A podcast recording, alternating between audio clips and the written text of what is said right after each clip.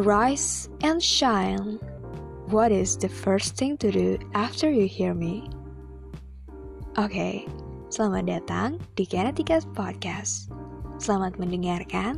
Right, let's start it.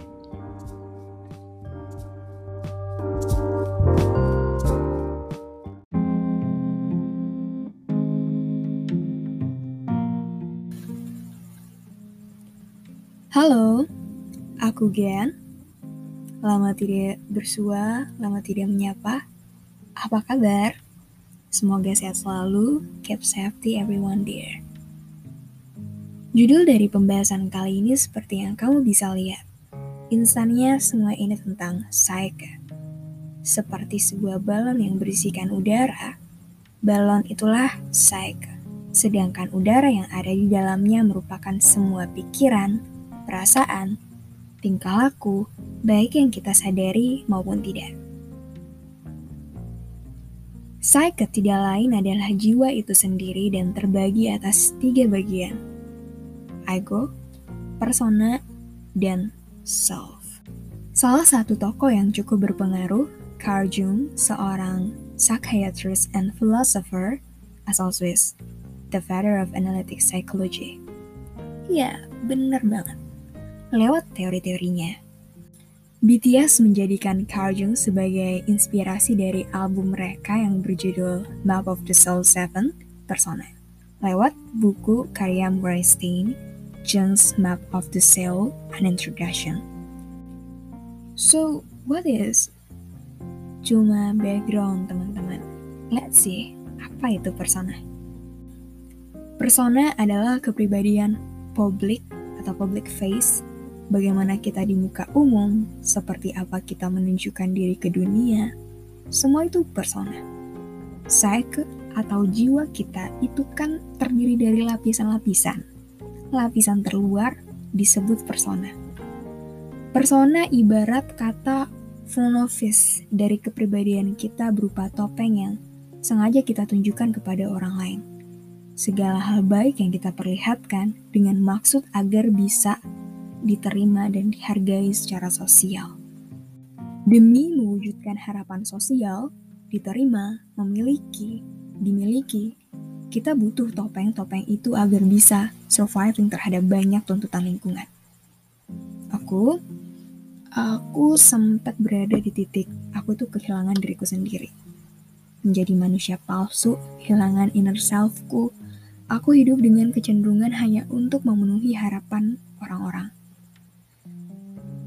semenjak pandemi as nanti ya kita tahu insecurity itu makin parah karena WFH juga yang mengharuskan kita banyak menghabiskan waktu di rumah di Instagram, TikTok yang mana orang itu berlomba-lomba memperlihatkan serba-serbi kehidupan mereka.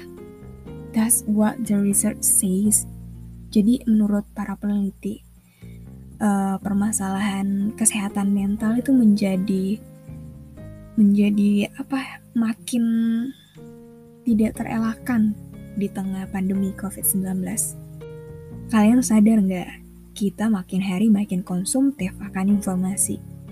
Pada titik tertentu, sosial media memberikan dukungan informasional, tetapi penggunaan yang berlebihan bisa sampai ke ranah emosional kita di mana informasi yang kita butuhkan atau enggak pun itu tetap kita konsumsi. Bisa macam-macam, dampaknya juga macam-macam. Salah satunya kecemburuan sosial. Ya, kamu tahu apa soal apa yang ada di balik layar? Amin.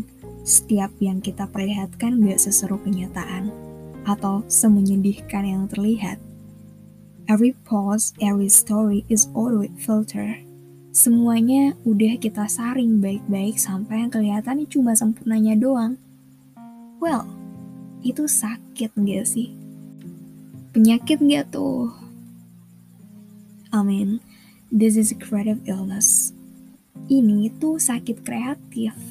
Itulah bentuk pertahanan diri kita, cara kita surviving di tengah orang-orang yang hidup dengan banyak persona. Too good to be true, apa yang kita sembunyikan pasti ada sesuatu di balik itu. Sekarang aku mau cerita tentang personaku.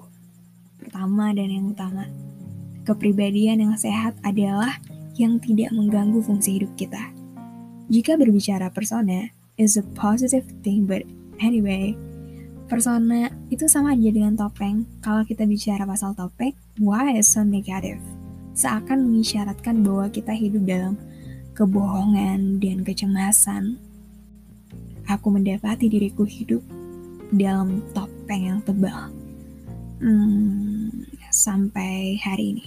Aku merasa persona itu penting.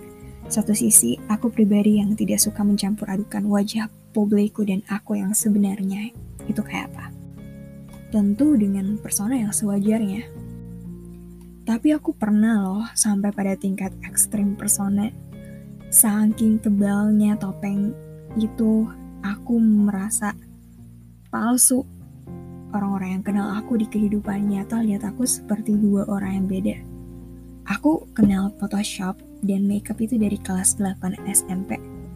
Segalanya aku edit. Segalanya teredit. Dari tune, mata, alis, bahkan rambut. Aku dulu sepeda itu di layar. Sepeda itu beda banget lah pokoknya sama backstage. Semakin bertambah usia ya makin dewasa pastinya semakin aku merasa takut kehilangan diriku. Aku juga nggak pengen orang-orang menganggap topeng yang aku kenakan ini dari sisi negatif. Saya here aku sekarang seperti ini masih menggunakan topeng yang sama. Masih menyembunyikan kebenaranku kecemasanku bedanya dengan dulu. Kalau dulu aku confident dengan topeng yang aku kenakan secara itu berada di alam bawah sadarku sekarang aku berusaha untuk menyadari sepenuhnya apa yang aku tampilkan sekaligus gimana cara aku beradaptasi dengan dunia luar. Hmm. ayo kita berterus terang nih pada diri kita masing-masing. Seberapa tebal topeng yang kamu kenakan or seberapa banyak hal yang kamu sembunyikan.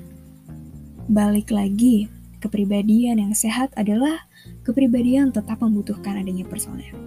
Jika kita tidak memiliki persona atau topeng-topeng itu, maka penerimaan lingkungan sosial, penghargaan, nama baik, achievement, degree, pun kepercayaan orang lain akan susah buat kita dapat. Tentu saja dengan porsi yang cukup dan ya orang tidak akan mengenakan topeng yang sama untuk setiap kesempatan, bukan? Kita butuh waktu berganti dari satu topeng ke topeng lainnya. Setiap topeng adalah respon terhadap situasi yang terjadi saat itu. Kamu bisa aja berusaha sebaik mungkin di hadapan dunia, sekalipun kamu tidak sepenuhnya suka. Oke, okay. 10 menit lebih satu pesanku Fake it till become it. Gak apa-apa kok. Selama berada di balik topeng itu membuat kamu merasa aman, emang lucu sih antara tuntutan lingkungan dan kebutuhan individual. Yang penting nih, jangan sampai kehilangan kontak dengan perasaan dan diri kamu sendiri ya. Menjadi keren di muka umum itu keren. Jadi ramah, outgoing, penyayang, dan harapan semua orang itu keren. Tapi jangan lupa penerimaan diri juga keren.